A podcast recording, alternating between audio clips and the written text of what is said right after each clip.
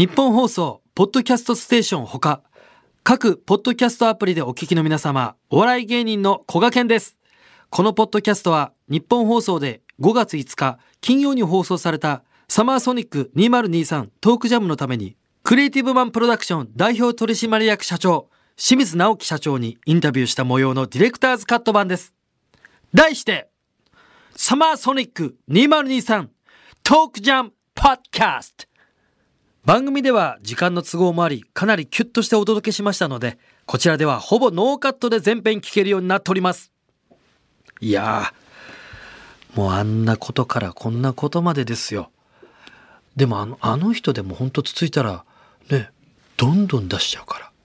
ね気前いいんですよ基本的に。ね。そう。だってインタビュー台本であの僕もらいましたよ。ちょっとねあのこんな感じどうですか？みたいなもらった時にその作家さんからねいやこれさすがに答えないだろうと思って。でもなんかそのバカなふりして聞いてたんですよ。全部答えるよあの人。ダメだって。一番本当は漏らしちゃダメな人でしょあの人。でもあの多分一番上の社長だからみんなも誰誰も言えない誰も言えないしあのもう結局ここのもうスタジオ入っちゃったらもう個人個人でやってるから。ね誰も止める人がいないっていうね。だから本当に一人にして横からつつつくっていう。一人にしちゃえばもうこっちのもんだからさ。っていうのありますけど。いや今年ももう本当に盛りだくさんなので。はい。それではお聴きください。ここからはゲストの方をお呼びしたいと思います。サマーソニックの生みの親、フェス界のゴッドファーザーこと、クリエイティブマンプロダクション代表取締役社長、清水直樹さんでございます。はい、よろしくお願いしおます。願いします。お久しぶりです。ね、去年の、ええ、ですよ会場で。会場であったきりでございますからね。ええね昨年はですね、小賀県のオールナイトニッポンゼロサマーソニック2022スペシャルという特番でゲストに来ていただきお話を伺いましたけども、あの、一応去年のはい。あのまあ総括といいますか、ん。まあ、昨年はまあサマソニ復活元う年ん。そうということで,、海外勢も多数出演して超満員で開催されたわけじゃないですか、はい。率直に清水社長的にはどんな、いや、あのー復活だけど、まだコロナ禍っていう状況だったじゃない、はいですね。はいはい。そういう中で、あれだけのことができて、お客さんが喜んでくれて、はい。っていうことを考えると、まあ、ほぼ本当100点ぐらいね、いや。の復活かなっては言いますよね。もうとんでもない盛り上がり方でしたね、うん。僕もちょっと現地に行かさせてもらってたんで、えっていうことはもうもう完全にもう満足度はもうほぼ100ほぼ100%ってことですよね。そうだね。みんながこう声出し NG と言いながらもやっぱり声出ちゃうけど、そう。こをうまくじゃんちゃんと自分たちのルールで、まね、マナーも守って、マスクもしてお客さんがやっぱりね、最高だってそう。控えね。てくださいとはちゃんと注意してましたから、うただ出ちゃう。出ちゃうんです。こればっかりしょうがない、ん。本当にみんなちゃんとねあのあのちゃんと皆さんやってくださいねって言ったらみんなちゃんと手で答えたりしてるのに、うん。実際始まったらもう出ちゃってるんだもん、うん。こればっかりしょうがないですよね、はい。あとちなみにですねやっぱこれはちょっと気になりますね、えー昨年の清水社長的ん。ベストアクトはうん。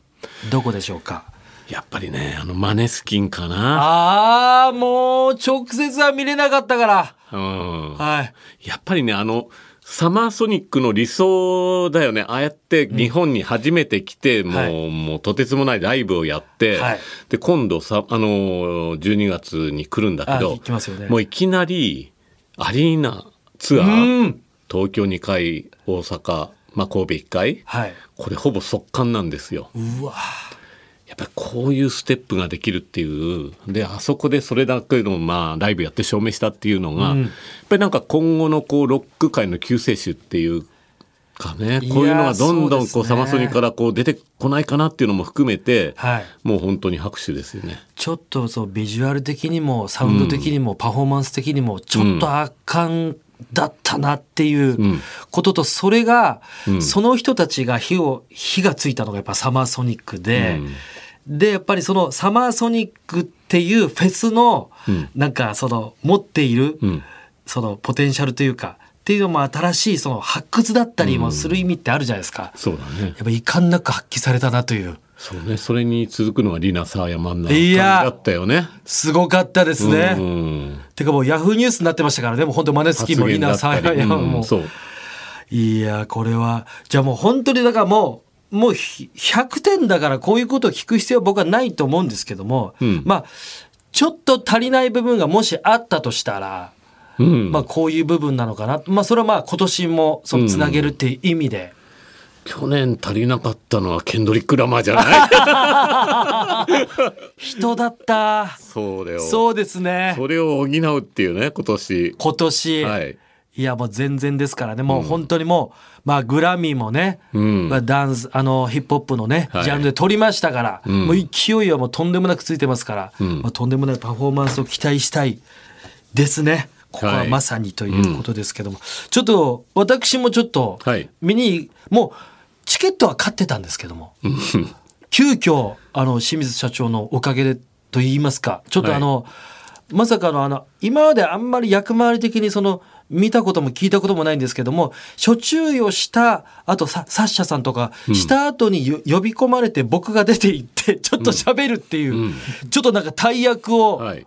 仰せつかありまして、はい。ちょっとやったんですけども、うん。ちなみにちょっと一応ですね、あのスケジュール的には、はい。ある一応あ開けているっていうのはあるんですけども、ちょっと肩はちょっとバッチリた温まってるあステージ温めておきましょうかえ？こちらも。そんなえ？こんな、もう何もためもなく、もうこんなスッと決まることあるんですか？ため必要だった。いやいやいやいやいやそんなわけじゃないんですけど。いやいやえまやマりましょうよ。いや嬉しいちょっともうね、清水社長もノリが良すぎるんですよ、はい。多分ねあのここで言ったこと全部通るんじゃないっていうか。そこそれほど軽くないけどね。本当ですか、うん。いやいや本当にいや、はい。い、つもありがとうございます本当。なんか知らないですけど、この前もラジオの後に、当日会ったんですけどと当日会った時になんか僕もあんまりそんな普段そういう感じじゃないんですけども、ええ。清水社長と会った時になんか、なんかわけもなく黙ってあの普通にハグをするっていう。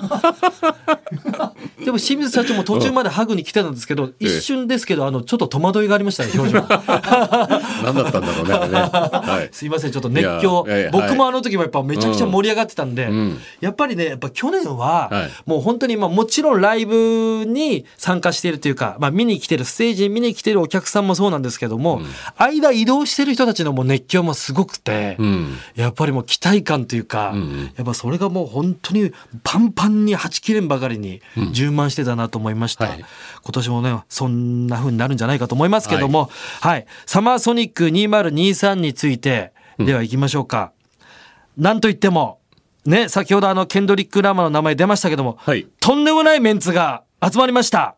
はい。はい。昨年はですね、まあ結構もうちょっと遅い時期にやっぱ「オールナイトニッポン」やりましたから、うん。その時には常にあのチケット完売しているという、うん。だからあの皆さんやりながらすごく楽しいんだけどチケット完売してるけどなと思いながらやってたんですよ。はい。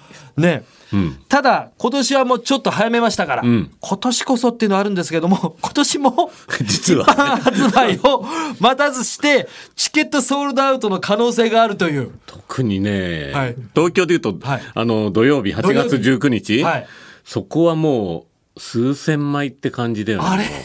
うんもうだからえ持ちますか？これ一般発売まで。あちょっと一般発売まで多分持たないかな。で ソールドアウトって出すともう一日もまた伸びるんですやっぱりみんな期あ待で。なるほどなるほどそうするとそれが加速するんではい。本当に両日、はい。うん、一般発売の前っていうこともあり得るかなっていうぐらいの勢いです。去年はだってやっぱり言ってもあのそれまでコロナ禍でね中止されたりして、で弓を引いて引いての放ってのあんだけの盛り上がりだったじゃないですか、うん。でもやっぱり今年に関してはやっぱもうその去年のはい。盛り上がりの評判も手伝って、そうだよね。結局こんなことになっちゃってるっていう、うん、それあるね。いや、そうですよね。すごかったもんな、本当に。はい。そんな今年のサマーソニックについて、いろいろと伺っていきたいと思うんですけども、はい。この出演者のラインナップの構想、うん。ねはいつぐらいからあったんでしょうかというまずね、ブラーは、もう去年のサマソニの前かはいら再始動するっていうのを聞いていて、ああなるほどで、そこでやらないかって話が来てたんで、はいもう絶対取ろうと思って、もう水面下ではもうやってたんですよ。いやもう去年のもう前から動いてたんですねそうだからブラーは軸としてすでにあった。うわなるほど。で、もう一日って言ったらさっき言ったようなケンドリックは絶対足りないし、呼ばなきゃっていうのがあったから、もうケンドリック一本釣りでずっとこう大プッシュをして、してたんですね。それで去年の11月か12月、ん。うんぐらいに決定もらったって感じかな。ええここでもう完全にヘッドライナー2枠がこう決まあってっていう。うん。いやすごいです。これだって、ブラーですからね、まあ、ゴゴリラズじゃなくてブラーっていう、しかもグレアム・コクソンがいるという。そう。そうなんだよ。サマソニのねあの最初出た時はいなかったんだよねグレアムが。ですよね。そういうストーリーもあってうん。いない時でしたからあの時はやっぱ脱退、まあバチバチでまあ定期的に喧嘩しますからね、うん。はい。まあバンドってね。そうですよね。しょうがないですよね、うん。はいブラーのねグレアム・コクソンやっぱ音をね作るやっぱ要というか、そういう存在だからこそバチバチとしちゃうっていう、い、やこれはちょっと激アツですね、ということでちなみにこの今のヘッドライナーの話でいくと、そのスペインのフェスプリマベーラうんと奇遇にも同じヘッドライナーになるという、びっくりしたよねびっくりしますよね、うんいやこんなことってあるんですねそう多分ねミュージックラバーからははい。一番もうブッキングがいい夢のフェスって呼ばれてるのがプリマベラ、はいはいはい。もう何年間かもそうだし、だから僕ももちろんもう参考にもしたいようはない。フェスがこう出した時に「えヘッドライナー今年かぶってるじゃん」っていうのは、はい。本当にこういや嬉しかったよねいやだって感覚がもう完全に世界が、うん。世界基準のことをやっぱり清水社長がやってるってことですから、うんこれは最高ですよ。やっぱブッキングしている本人自らやっている身としては、そうだね。ちょっとこれはだから本当にプリマベーラに行けなかった人で、ん。サマソニでそのまま飛行機チケット取ってっていう、そう海外の人もいるかもしれないですよね。まあインバウンドも今年すごいですよ。そうですよ、んだからこっちでやっぱもう本当にいろんなとこに旅行も旅行がてらうん。買い物もして、うん。でサマソニも行こうよみたいなことって絶対に起こり得りますよね。ああとサマソニって絶対的に日本のアーティストがいて、は韓国のアーティストで、アジアも多いっていうことで言うと、多分これだけミクスチャーなフェスはないんですよ。世界的にも。わかります。アジアをしっかりもう入れてるっていうのは、だからまあそのアジアの人たちからしてもやはり本当唯一無二の？いやそうです。なりますよね。てかもう本当にニュージーンズ決まった時震えましたけどこれ。やばかったそれ。今年一のビッなんかねまあ一番チケットが動いたアーティストですよ。はっきり言ってそうですかやっぱり、うん。ニュージーンズ発表した瞬間に、はい。もうカウントがダダダダダダダってええ感じで、万という感じでもうすぐに動いて。とねあのニュージーンズは正直僕あんまりその韓国のその言ったら女性アイドルグループとかをそんなにあの懸命に追っかけたりはしてないんです。どちらかというと自動的なんですけどうん。それでももうバンバン情報が入ってくるというかおみんなに刺さってるよね。洋楽不安にも刺さってる。もう曲がまずもう本当に素晴らしいし、パフォーマンスも素晴らしいし、ん。PV がとんでもなく素晴らしいです、ううんん全部素晴らしいで言ってるけど。語彙が全くない。バックもねすごくいいんだよね。いやトラックもめちゃくちゃいい。あのなんだろうね音がスカスカだけどそのスカスカだけねどもう本当にグルーヴがあるというか、うんすごいよね。ちょっとあれはたまらないですね、うん。そのニュージーンズが。初めてね、はい。そういうフェスでっていうのでまずサマソニで発表できたから、はい。それは来るよねちょっとすごい、いや清水さんは本当清水さんやべえなって僕家であの ええ。一人でつぶやきました、ニュージーンズ。ニュージーンズを見た時にあ、清水さんややべえな。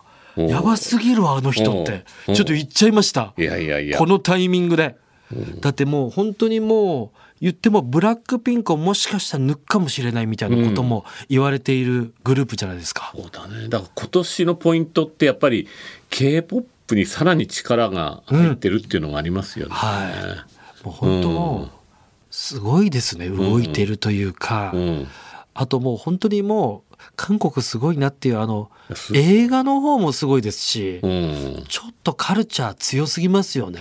そうだよね。今年もだからトレジャーも出るでしょ。うんでもってエンハエンハエンハイフンが出る、はいあともう極めつけでソルとか発表したから、はいはいはいはい。もうみんな大喜びだよね。そうですよね。うん、だからもう本当ステージステージで盛り上がり方がまた違うのもちょっと楽しいかもしれないですね。はいうんあこんな感じなんだっていうね。うん、いやちょっとこれはね興奮していますけども、うん。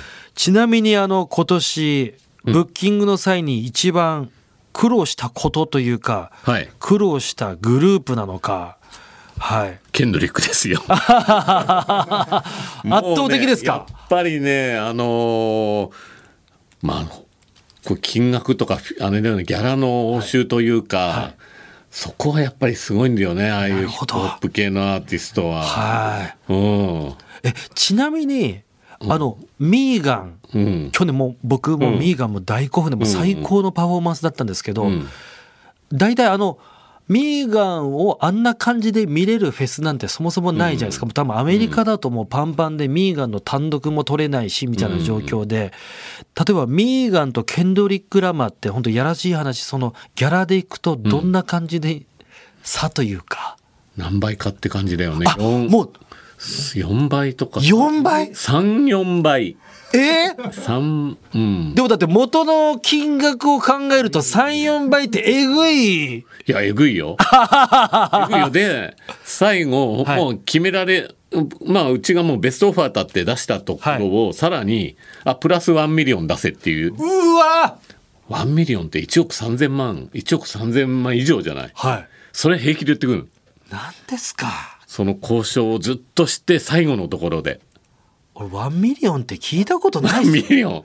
そんな単語言う人がいるんですか、うん、プラスだよ、プラス。プラスワンミリオン。あと10万円ちょうだいとかじゃない、1万円ちょうだいっていうのも、普通に1ミリオンって言える人ワン。ミリオンスタートならわかるんですよまだ、うんワンミリオンスタートじゃなくてプラスワンミリオ1ンミリオンちょうだいみたいな。何を言ってるんだケンドリック。ケンドリックは言うな。でもやっぱケンドリックの場合だってケンドリック単体だけじゃないですもんね。周りの人たちもダンサーとかが来たりとか。うん。だからそこの人件費もとんでもないことになりますよね。でもないしね。だからこちらも、そこで勝つか負けるか、まあ駆け引きがすごいんですよ。なるほど、うん。ちなみにそのプラスワンミリオンはどうなったんですか？そこは言えないけど、でもね、そこまでは払わない。あの、そういう時の、はい。まあ、ポイントを教えましょう。ああちょっとありがとうございます。リールの、はい。こちらがバックアップの、はい。あのね、アイディアがあるかないかによるんだよ。なるほど。もうケンドリックしかはいもうダメってなると、もうこっちも上げるしかないし、はいはいはいはいはい。あと引けないけど、はい。いや、だったらこういうアイデアもあるし、ちょっと出せないってなると、やっぱり向こうとしても、だからそこだよね。ちゃんとうん自分たちでそういったものを持ってるか持ってないかで、それはちなみにその、だからこういう別にケンドリックじゃなかったらこの人に頼むっていうこともうん。あるし、ちゃんと頭に、うん、それはもう本当にはったりじゃなくて、うん。それはもうちゃんと用意してそういうことをしっかりと、用意できるかどうか。例えばこちらだと、はい。あの、キャンセルとかあるじゃない。ありますねあの、この前フランコーシャンがキャンセルしたとか、大騒ぎになってましたね。前だとビヨンセがね、できなくなったとか、はい。ああいう時って急遽ガガがやったりとか、はいはいはい。それって通常よりもね、めちゃくちゃ金額もらったりっていうのは、それはもうギリギリだから交渉も誰もできない。そうですね。誰かやってくれ。って、そうすると、穴がポコンと開いて。そう、そうすると向こうが言った金額でやるしかなかったりする。はい。だからやっぱりそういう、いろんなこうタイミングだったり駆け引きっていうのはね、ブッキングであります。なるほど。じゃあそのリスクマネジメントじゃないですけど、はいうん。そういうことをやっていかないと、うん。やっぱり本当にまあ相手がやっぱ大物であればあるほどそうだね。足元見られるというか、結局1アーティスト大きくなっちゃうと他のアーティストも呼べなくなるじゃない。そうですよね。だからそこはしっかりと自分の中でもこうせ全てのバランスをとってはい。決めていかなきゃいけないんでうわ大変です。これはすごい話を聞けましたね、い。やちゃんとあのケンドリック・ラマーで苦戦しましたって言ってくれるってすごいですけどね、いやどういうところが苦戦するポイントなんだよじゃなくてケンドリック・ラマーで苦戦して苦戦しましたって言ってくれるという、うん。それが本当にこちらとしてはありがたいですね。はい、ちなみにまあ今年のサマーソニックについて、うんここはかなりこだわったぞっていうところそれはもうアーティストのブッキングであり、うん他のところでもいいんですけども、うん。ちょっとお聞かせ願えないでしょうか。今年でやっぱりさっき言った K-POP はいのあのアーティストの充実っていうのはまあすごく考えてはいはいはいはいえーやったのとあとはこうマウンテンステージマウンテンステージが今年夜遊びと夜遊び。ベンメタという日本人のアーティストがうん。ヘッドライナーっていう見メタ。ここもなんかこう、去年からマンウィズが、まあ、マウンテンのヘッドライナーやったみたいに、はい。マウンテンってちょっと日本のアーティストをこうちゃんとヘッドライナーにフューチャーしたいなっていうのがちょっとテーマとしてあったんで。なるほど。で夜遊びは去年ちょっと出れなかった急遽。あ、あそうですね。うんはい。そうだから戻ってくるっていうのはそういうようなストーリーもあったしベビーメタも復活していよいよ3人になったっていうようなところで、もう彼女たちからしたらやっぱりサマーソニックってそこで育ってきたぐらいに言ってくれるようなはい。フェスなんで、いや。でまずそこで出るっていうのをフェスとして決めてくれたっていう。なるほど。やっぱこの2つがここに入るっていうのはちょっと大きいかなと。ちょっ。と激アツですね。うん。だってベイビーメタル、やっぱサマソニとかのあのライブの映像っていうのが、うん。ツイッターとかで、うん。あのバズってたんですよ。うん。めちゃくちゃかっこいいって言って、それはもういいねを押してるのは、はい。日本の人じゃなくて、うん。普通に海外の人とかもいいね押しまくってて、うん。やっぱりもう完全にもう世界水準で戦えるアーティストというか、うん。しかもエヴァネッセンスの後に、それをねちょっとこれは激アツじゃないですか。まあねメタも喜んでくれたし、はい。もう予想以上に反響がね、はいファンの熱が熱かったよね。ちょっと発表した時はこれは激アツな並びができましたね。まあ、久しぶりの来日っていうのもあるよね。はい。ちょっとこれはもう激アツですということで、うんはい。あとやっぱもう個人的にまあ激アツなのはですね、はい。まあ僕星野源さんが好きっていうのはあるんですけども、うん。まさかのうん。まあ誰かのね去年のあのープライマルスクリームのあのースクリーマデリカセットみたいな、うんああいう感じの、うん。あのこん今年は何かの誰かの何かセットが出てくるのかな？何かセットっていやスクリーマデリカに引っ張られちゃった、あの あんのかな？と思ったらまさかの現星野のキュレーションステージという。はい。ちょっとこれはちょっとどういう経緯でこういうことになったのか、はいちょっとお聞かせ願えないでしょうか。そうね。もともとアイディアがそういう、なんかこう、海外のアーティストを呼んでフェスをやりたいっていう、まあ、ゲンさんの、なんかこう、アイディアがずっとあっての話でで、僕らがやっぱり海外のアーティストを呼べる会社なんで、はいまあそういう話が一緒になんか作れないかっていうのが来たんですよ。はい。であのビーチでやるっていうのをすごくアイデアとして面白いと思ってくれたらしくて、ただそれはサマソニの中だときついからじゃあそのビーチをそのまま生かして本当は別でやろうかみたいな話から最初はスタートしたんだよあね。別の別の可能性があったんですか？うん、でも、まあ、最初でいろんなことを考えた時のはい。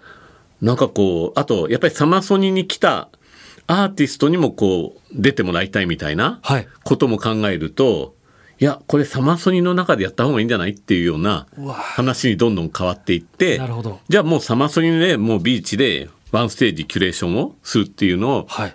どうかっていうのでもうまあ向こう傾いたっていう、はい。うん、なるほど。それで実現したんです。やっぱりその一発目っていうのもあるし、うん言ったらそのサマソニのインフラがもういろいろ整整備されてるじゃないですか、うんその中で言ったらまあ服屋でいうところの大きなところでポップアップストア出すみたいな、そうだよね。豪華なポップアップ豪だけどね。こんな豪華なポッップアップストア聞いたことないですけどね、うんうん大盛り上がりの、うん。いやこれはちょっともうびっくりしました。あの本当に何もなくささっとなんか普通に、ああのキュレーションステージやりますっていう感じだったんですよ、あのえ、うん。キュレーションステージ？え？キュレーションステージってなったんですけど、うん。僕らとしては、うん。であのはいえー、とジェイコブ・コリア出ます。ジェイコブ・コリア出ます。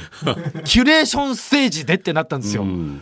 ちょっともうこれはびっくりしましたジェイコブ・コリアとかちなみにいつから動いてたんですか？ジェイコブはねいやリクエストで、まあ、ジェイコブ呼びたいっていうのがあって、はい。でもそんなに前からではないな。すごいな。でやはり夏みんな忙しいから呼びたかったけど呼べないアーティストもこれも実は結構いるわけですよ。なるほど。それこそルイス・コールも呼びたいって。ああ、ね。大好き。原作は言ってたし、うん。あとドミーベックとかね。ドビーベック。僕ね、うん。ちょっとねあのどっかでねなんかの企画でサマーソニックのラインナップでうん。予想するみたいなので、うん。ドミベック行って,、ま、行ってたんですよ。うん。他のフェスがもう決まってたんだよねなるほどそう。だそういう中でよくこれだけのアーティストがいやすごい。ね来てくれるっていうような内容にはなったと。ペトロールズカミロ。カミロもいいですよ。であそこのビーチサイドでカミロ、ねえラテンで。あとだでもこの日サンダーキャットも出るからえ？来ちゃうんじゃないの？とか。いやありますよ、ねえ。絶対に。そんなやつとかねいろいろ。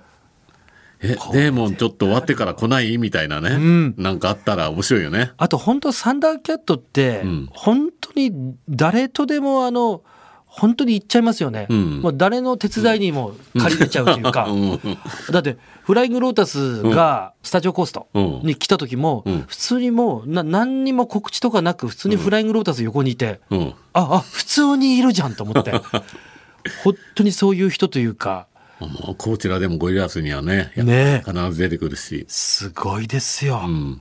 いやちょっとこれ期待で僕はやっぱトライブコールドクエストめちゃくちゃ大好きなので、うんうんネイティブターン大好きなので、はい。うん。そういう意味では僕アリ・シャヒード、はい。マハンマドうん。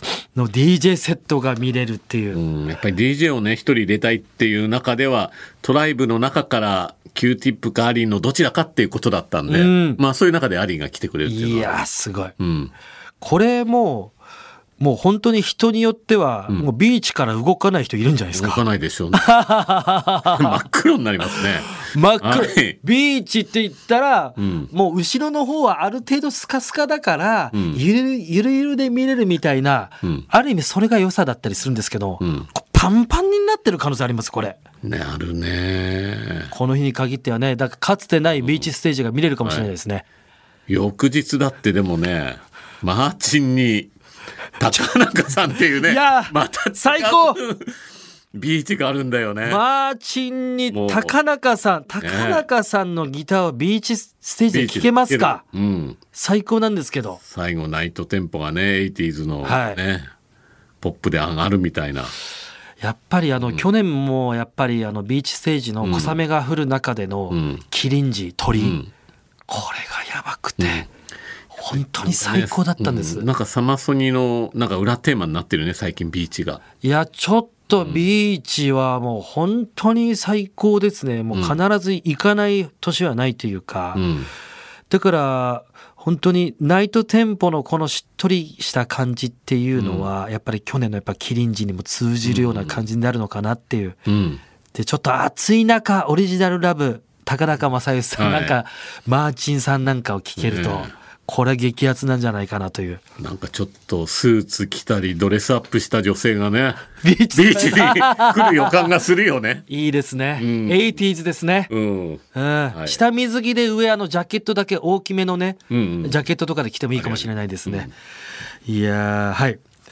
えっとですねヘッドライナー、まあ、ブラは、まあ、20年ぶりですね、うんうんあのはい。やっぱこれ一番みんな気になってるとこだと思うんですけども、8月19日土曜日の方がブラですよ。うん。で20日の方にうん。リアム・ギャラガーとなっていますけども、はい。これはうん。もしかするとうん。思ったんです僕は。うん。清水社長はうん。リアム・ギャラガーブラーの並びに一度チャレンジしたんじゃないかと。してるんだよ。してるんだよね。でこっぴどくやられん何考えてるんだって言われて。マジですか。ブラーのエージェントにね久しぶりにもうこっぴどく怒られたね。あら。うんなかなかこんな大人が怒られることあるんですか。うん、大人だけどね。お前、歴史分かってねえのかって、いや、分かった上で。分かってるんでいやみんな分かってますよねそんなことは、うそのぐらい分かってるよと。けど、うんもうもうもうさすがにとかあるじゃないですかやっぱりこう、フェスってなんかそういうなんか、いや、なんか、なんか話題作りたいじゃない。そうですよね、物語をねひょっとしたらここでなんか並べてやったら、あれ、二人なんかこう、仲良くなったとかね。そうですよ、うん。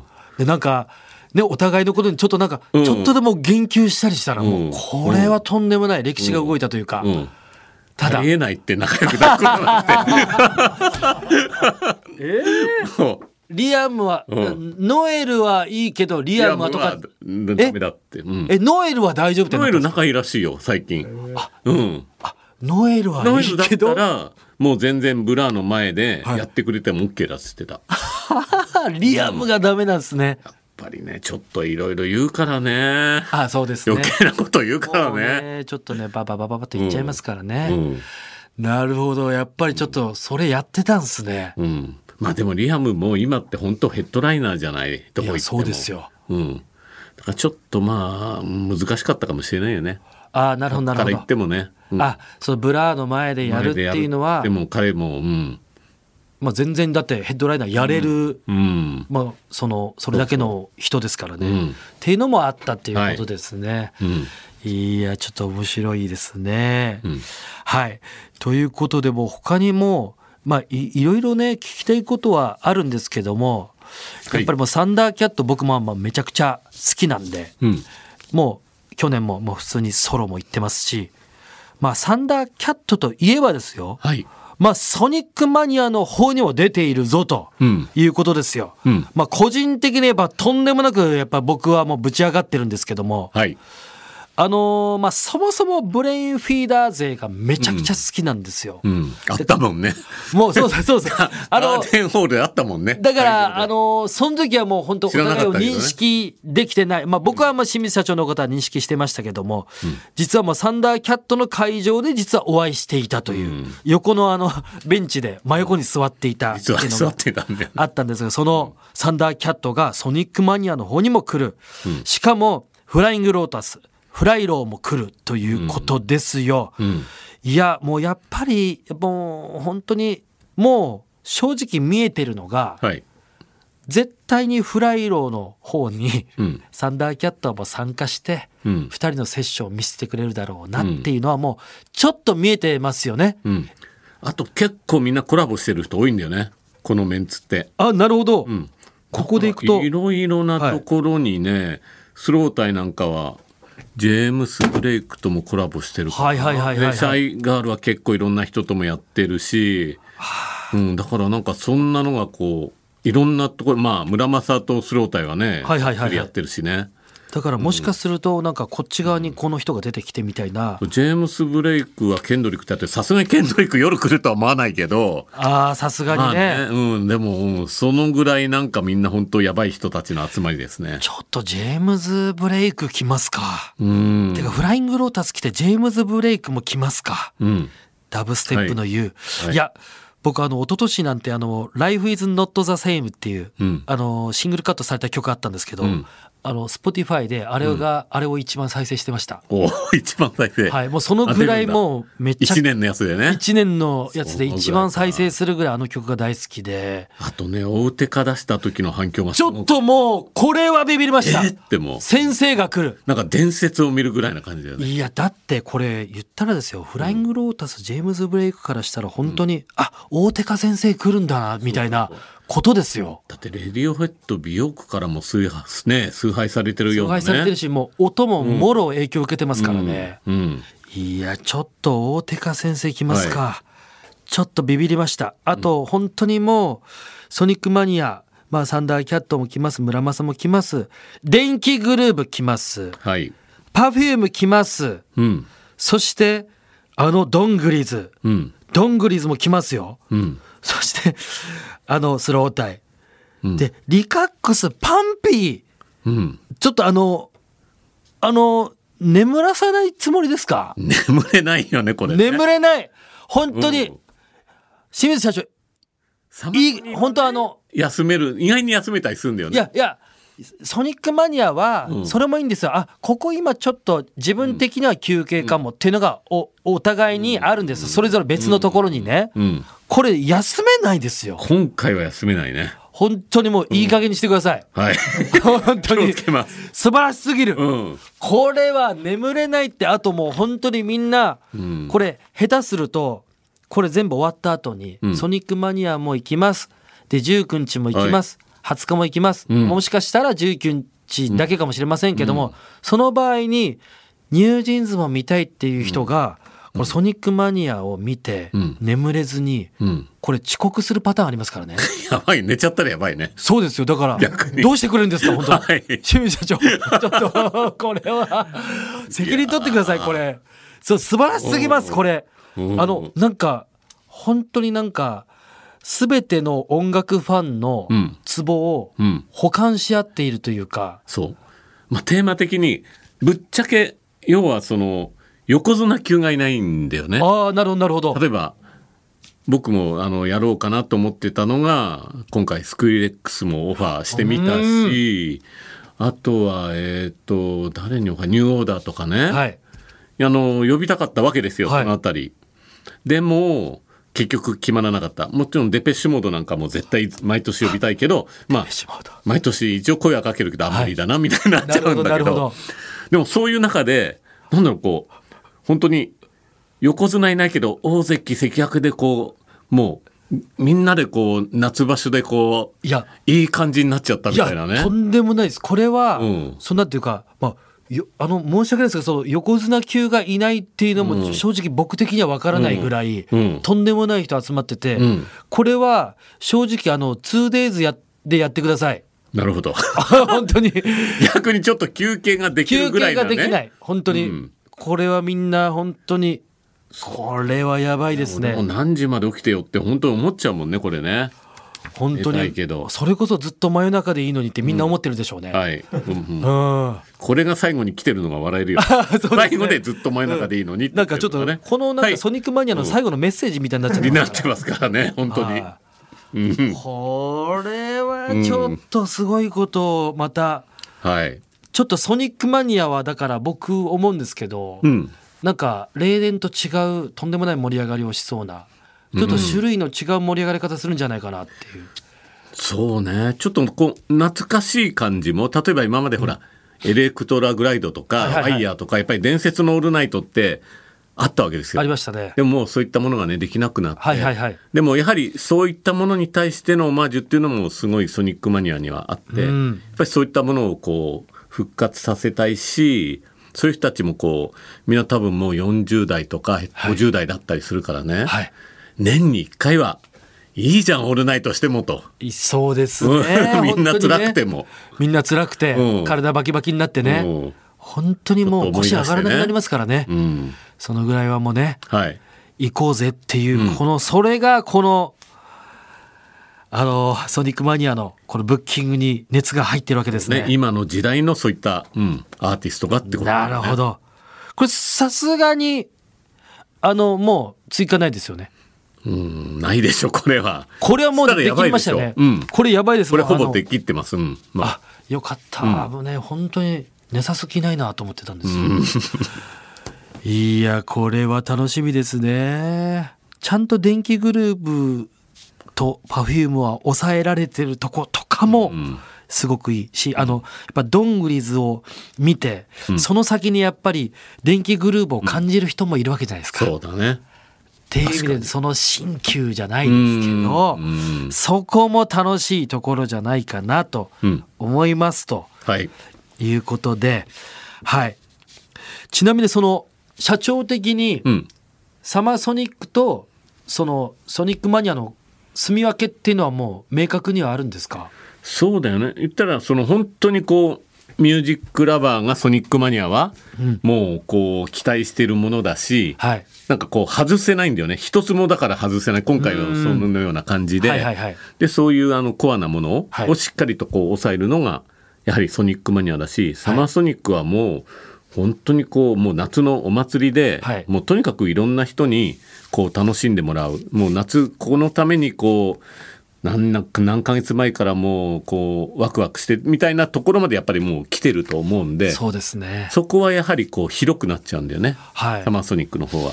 でもやっぱ本当にもう世界もそうですけど、うんアジア圏のそのフェスの盛り上がりみたいなそのフェスを、あのちょっと担ってるとこちょっとありますからね正直、もう、はいでちゃんとアジア圏の音楽もちゃんと打ち出していくっていうところで、うん。やっぱそう意義深いサマーソニックの方は、あとやっぱりもうやっぱり常連でやっぱ必ずサマーソニック聞きたい本音だったりとか、うん。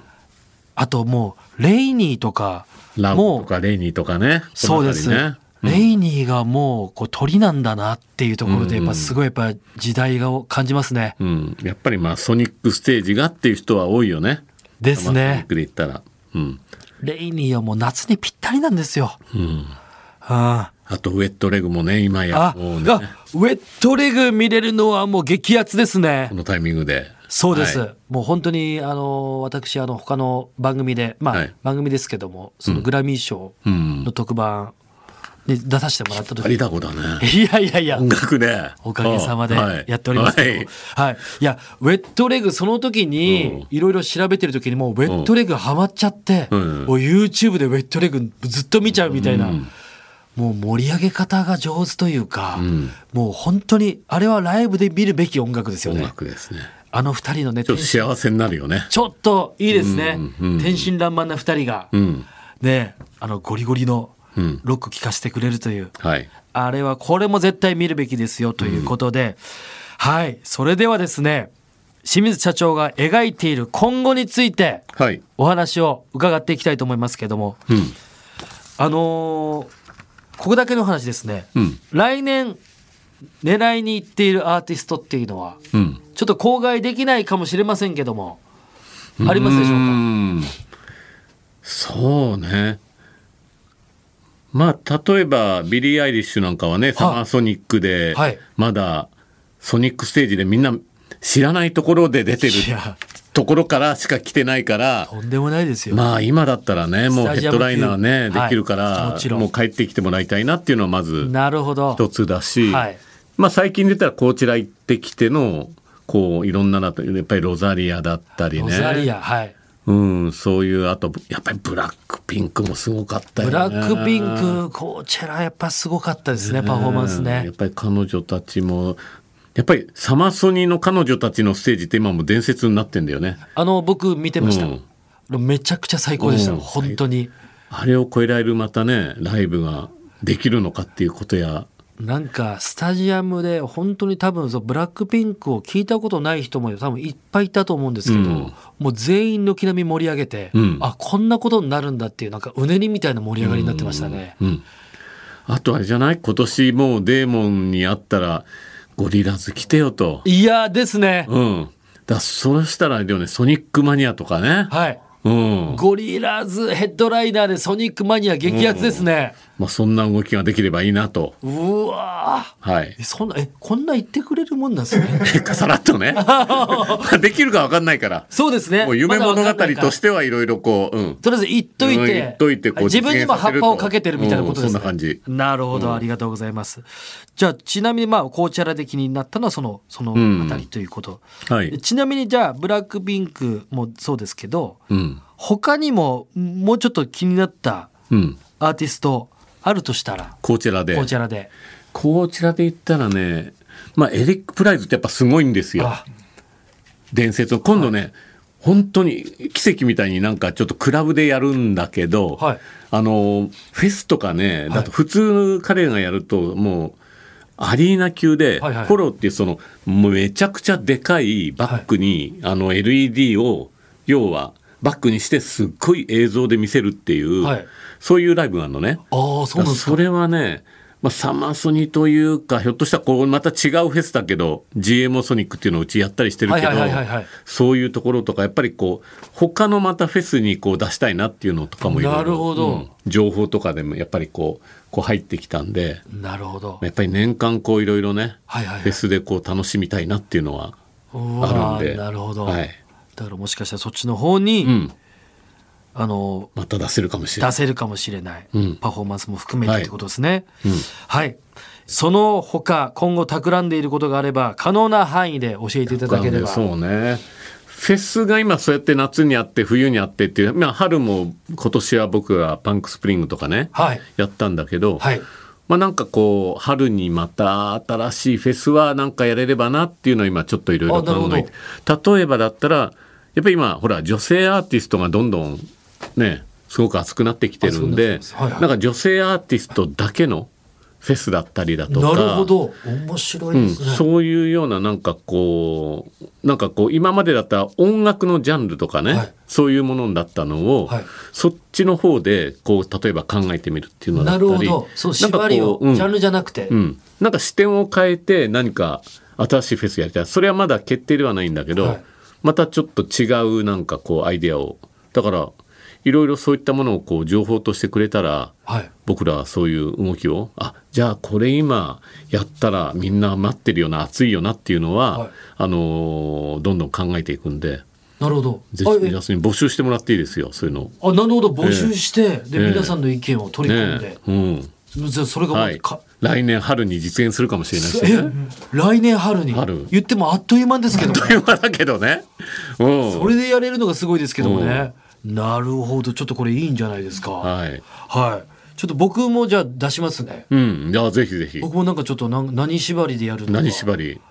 えー何？小何学県フェスやりま小すか？小学園フェスななキュレーションしキュレーションてでしょ小学県キュレーションだ小学園ね。キュレーションでだから狙ってんじゃんそれ実は。いやいや狙いビーチステージで。ビーチステージ健子が 健子がキュレーテッドバイ健子がやりますか？これはうんって言えないけどね。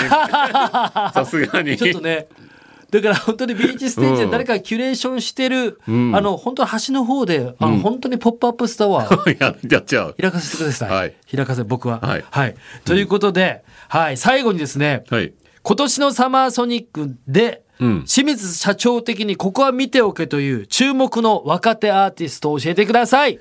若手アーティストね。はいうーん。ロックということではインヘイラーインヘイラー。うん、次のやはりこう UK ロックを、ねうん、引っ張っていくだろうという。はい。あと、フローだね。フロうん。この女性3人は、ー。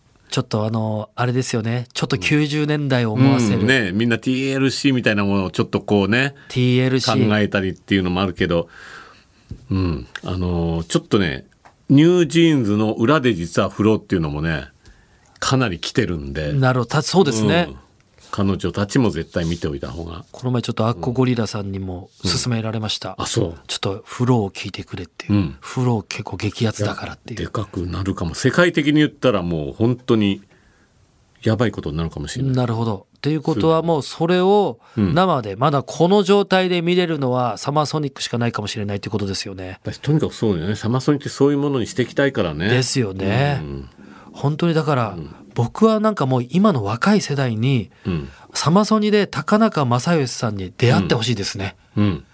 だからもう本当にもうそういう昔の歴史とか関係なく、うん。もうフラットな感じで、うん。高中正義さんとかをマーチンさんとかを見てみてそしてもうシンプルにああいいなと思ってほしいなっていう。いやでも本当に今そういう時代になってるよね。もうなってますよもう、うん。だからもうはっきり言ってもうアルバム単位で聴いてなかったりするんですよね、うん。今の人たちって、うんそうそう。でピックアップして1曲しか聴かなかったりするんですけど、だけどその聴き方でも僕全然いいと思ってて、うん。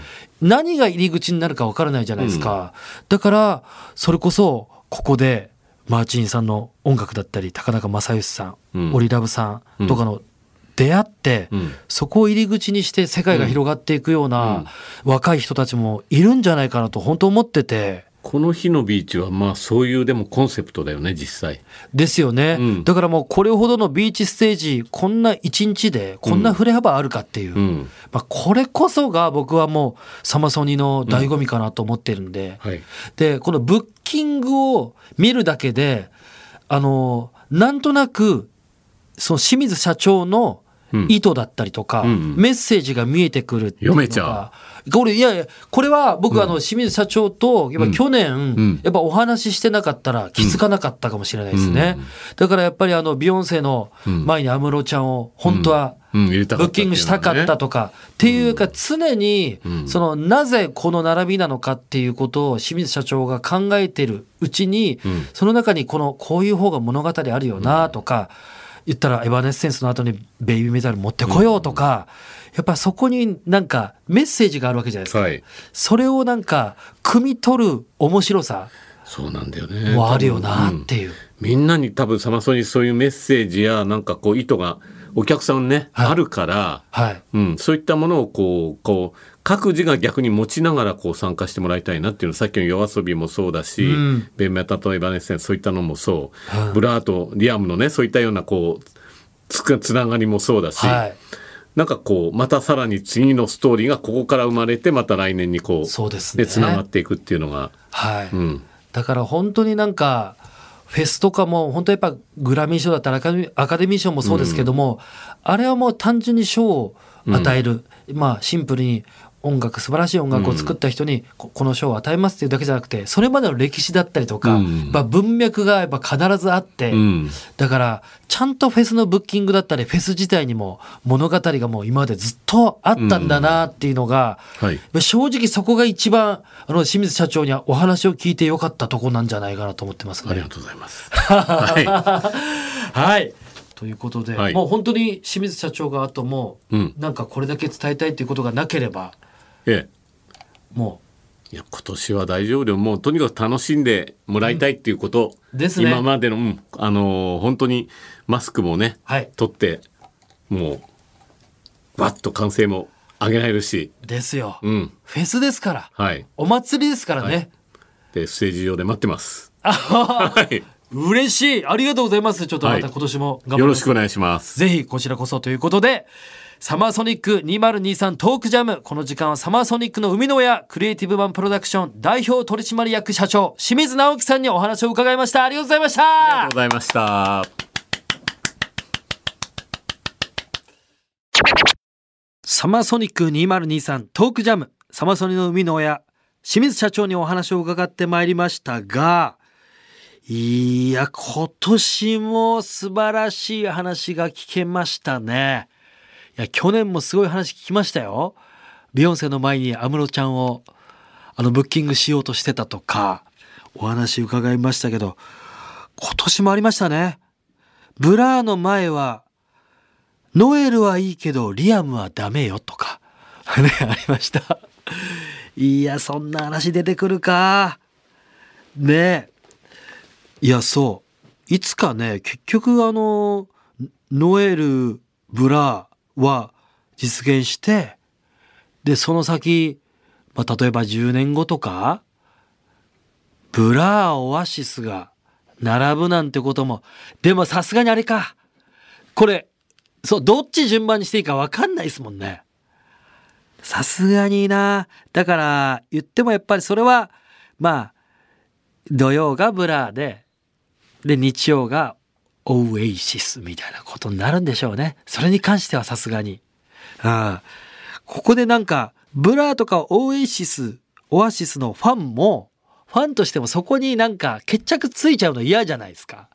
あ、ブラーのが格上なんだとか、なんかそういうの見たくないというか、そこはもうなんかなんとなくで、いや、どっちが上なんだよみたいな、まあファン同士で言い合ってるのが一番いいんじゃないですかっていうのはありますけどもね。いや、もうお話聞いてね、早速インヘイラーと、あのフロー、これもフローは正直あのフォローしてるんですけど、もうすでに Spotify とかで。で、インヘイラー聞きたいですね。インヘイラー名前には聞いてましたけども、ちゃんとまだ、あのチェックしてなかったんで、もうぜひ聞きたいですね。あともう社長の話でいくと、何があったかな。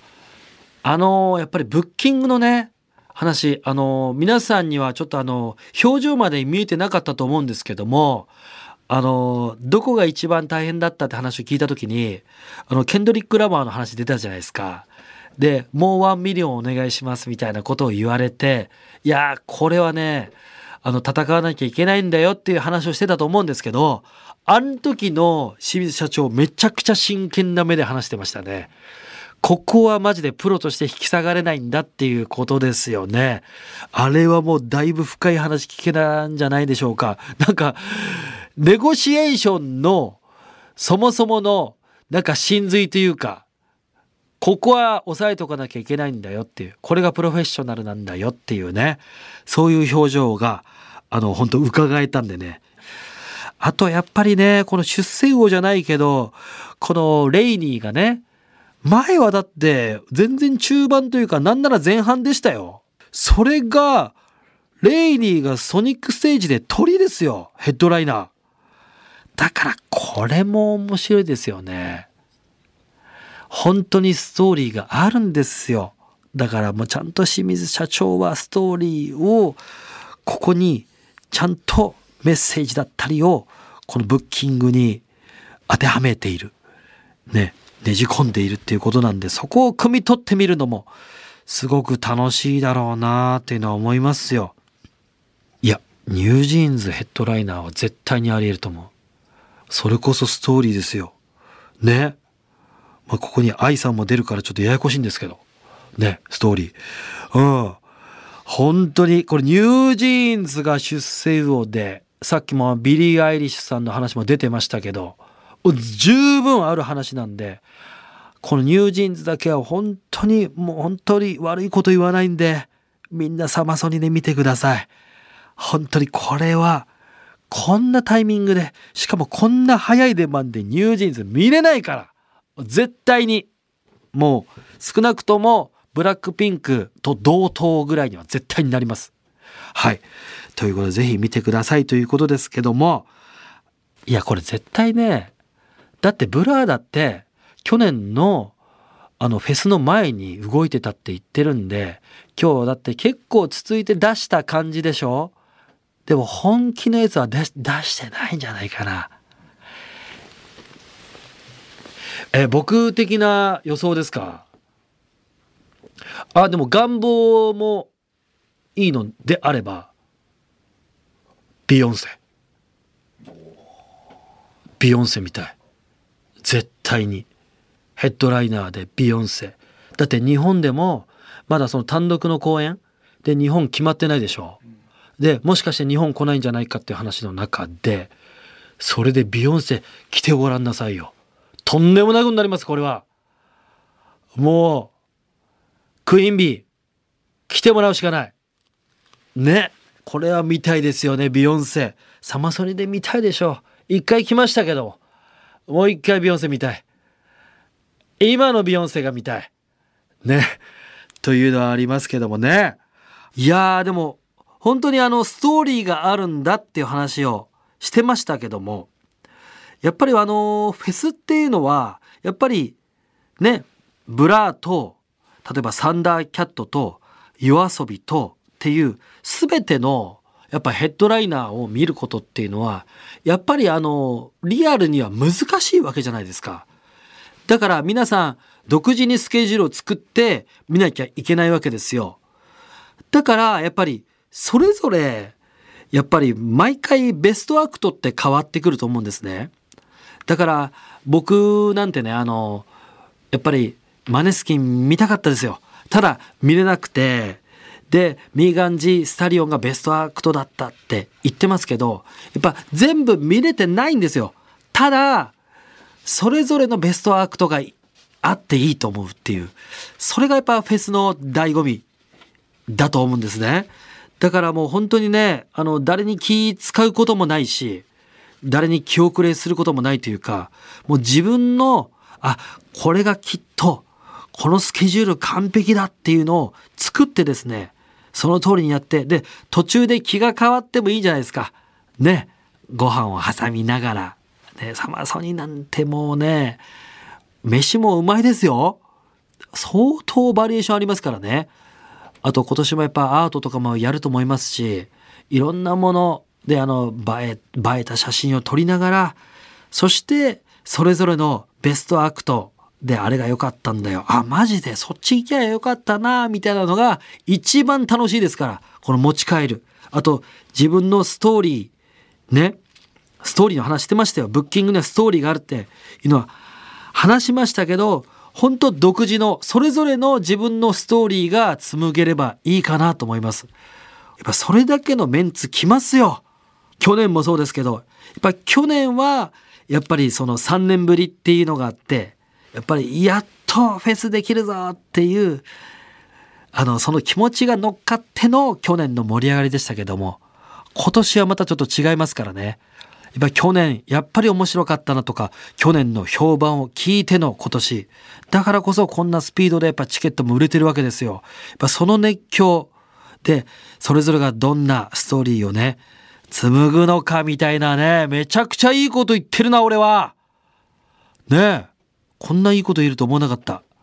これもやっぱサマーソニックのね、もう熱にもう当てられてますよ、俺は。もうすでにね、僕のサマーソニック始まってますんでね。うん。いいですか？はい。ということで、いやもう正直ねやっぱ熱こもっちゃいましたねやっぱサマソニも最高ですからこんなにねいろいろやってくれてあの暑いなと思っても日陰があったりとかねあのミストがあったりねここまでインフラが整備されてる都市型フェスはありませんからということではいぜひ楽しみましょうということでここまでの相手は小賀健でしたでは皆さん3ヶ月後サマーソニックの会場でお会いしましょうさよなら See you! Oh my god!